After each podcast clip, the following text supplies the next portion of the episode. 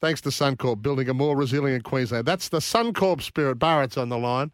And uh, as usual, I don't get a win in. Actually, Barrett, we've only we've only just got Heals still with us. We had a a stump Heals question Don't today, Go again. and it was a, it was about the '99 Caribbean tour.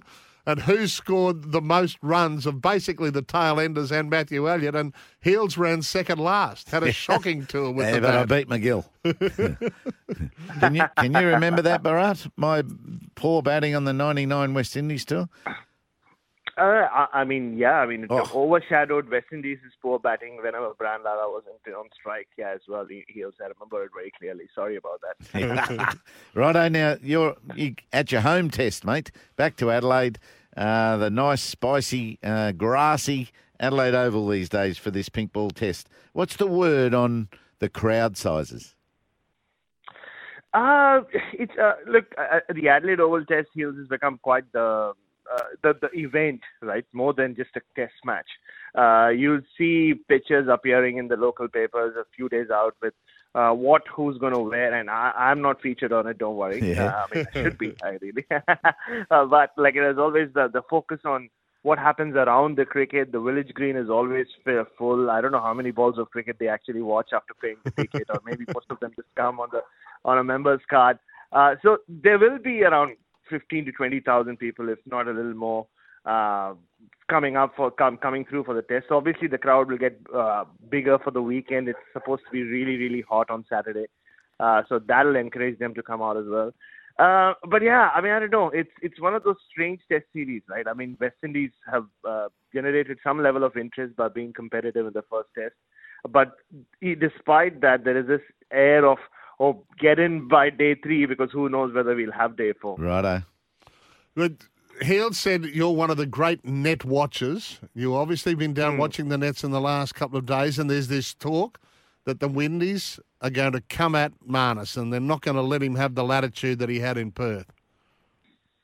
Uh, yeah, and you know, it's it's there's nothing, and Heals will agree, like watching a West Indian fast bowler, former, current, or uh, you know, someone in the future talking about uh, bowling the short ball. The joy that they derive, the their eyes get all sparkly, they get this big smile on their face. and Roddy Estwick, uh, who a lot of people believe should have played Test cricket for West Indies, who's been their assistant bowling coach for quite a while. Uh, you could see the gleam in his eye when someone asked him about that short ball ploy from Alzarri Joseph to Marnus and how he felt he's given the world uh, a- a way out to dismiss Marnus, who's again gone back to that old Ma- uh, old Marnus of old where he just doesn't want to get out, uh, even though he can get lucky at times. Uh, and, and yeah, we can expect that. Uh, and, and you know, that this Test series in World cricket needs that from someone like Alzarri Joseph, who can bowl very, very quick, can can bowl sharp spells. He just need, needed a fire to be lit under his bottom, and I think that's finally happened. Uh, so yeah, and they've also given a blueprint to how South Africa should go against Marnus. South Africa are going to get a better chance probably at, at that type of tactic because that's a dangerous tactic to bowl when the wicket's got so much grass on it. You need to be full to let it swing and nip away or nip in, don't you? That they don't want to overdo the short stuff this test. Oh, very much so. Like Steve Smith loves to say that if they start bowling short, to me, they eliminate at least three, four types of dismissals. So I'm Okay. very happy with that. Yeah, so that's what uh, they they shouldn't do. Uh, it'll be interesting to see uh, what bowling attack they have as well here, the West Indies, because injuries uh, all over. Uh, We could well see Marquino Mindley just uh, get off the flight and play his Yeah. maiden Test match. Uh, and Anderson Phillip, I saw I saw him in the nets in uh, in Perth. He's one of those hustle bustle like fast bowlers, runs in fast, uh, isn't very quick. Uh, but yeah, we'll have to wait and watch. Uh, but without Kemar Roach, this attack does look a little weak.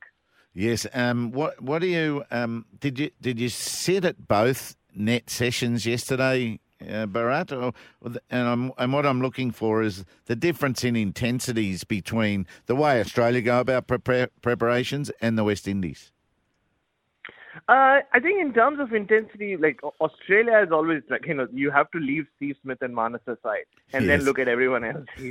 I mean, they do their own thing in the sense they just don't want to leave. I was there late till um, uh, nearly till 9:30 p.m. two nights ago when Marnus was batting, and he literally refused to leave the net till he middled one one drive. Like he said, I have to middle the drive, and when He were, uh, you know, uh, he wanted feedback from Michael Di Venuto. More importantly, of course, he wanted feedback from me. He wanted to know how I thought he went, uh, and I was very honest with my.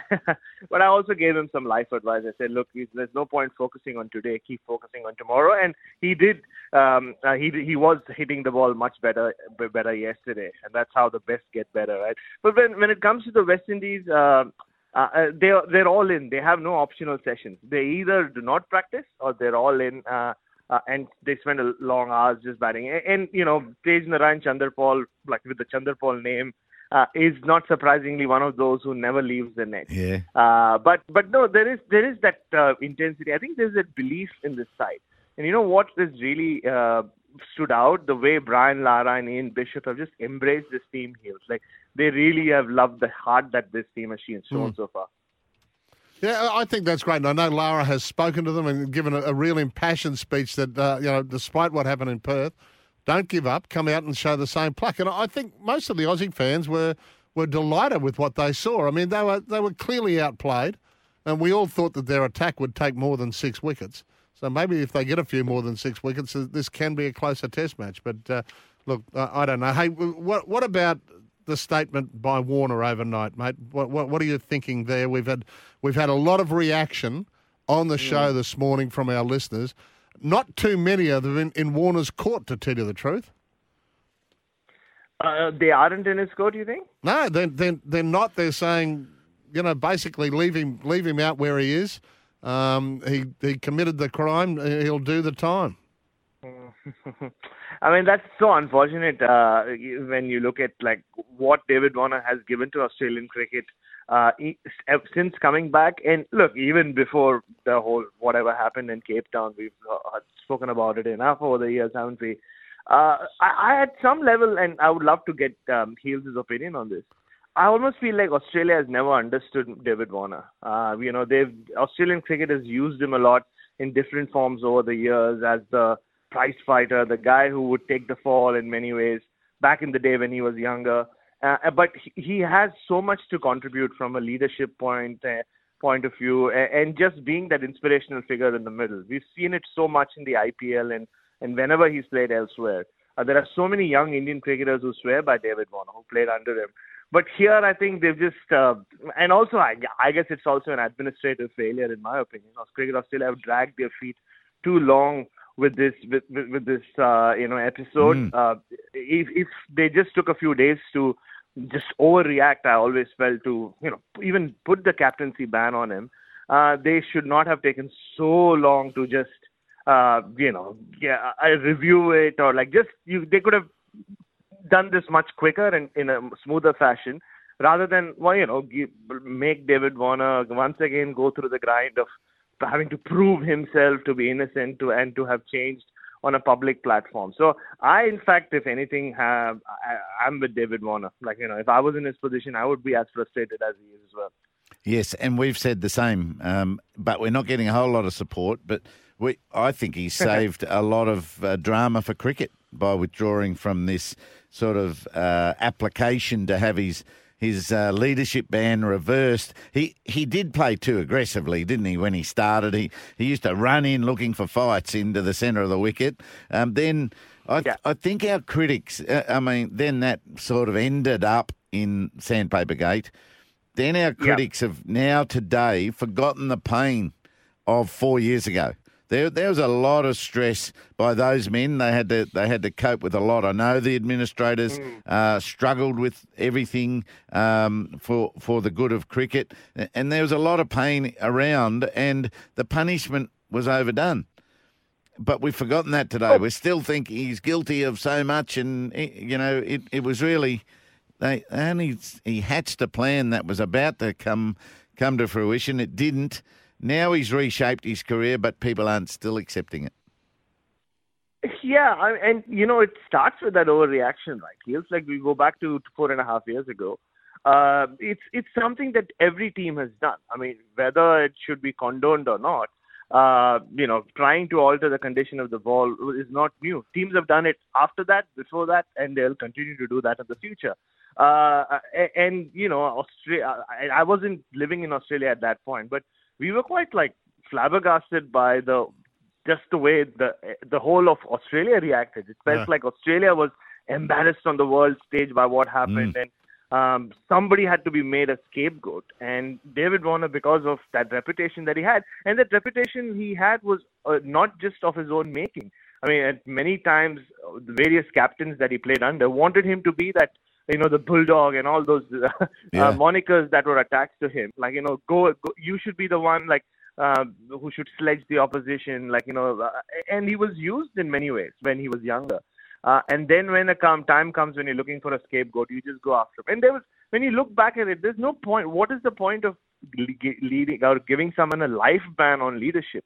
You know, are you saying people can never improve? And if so, then why did you let him back into the system? It makes no sense. And you know, like you said, Australia overreacted. Cricket Australia they overreacted back then, and they've not been able to backtrack ever since. Yeah, uh, we're, we're- we're both with you, but uh, our listeners haven't been on the same page. Hey, Barrett, gr- great to chat as usual. And this uh, in our last week for the year. Thanks for your help right the way through the year, mate. It's been fantastic. I look for your shirt today, Bharat. It'll be it'll be flower, No, I- flowery. Good on you, mate, and we'll see you next week. See you very soon. Thank you so much, guys. Leading the uh, the SEN's coverage of the second test between Australia and the Windies.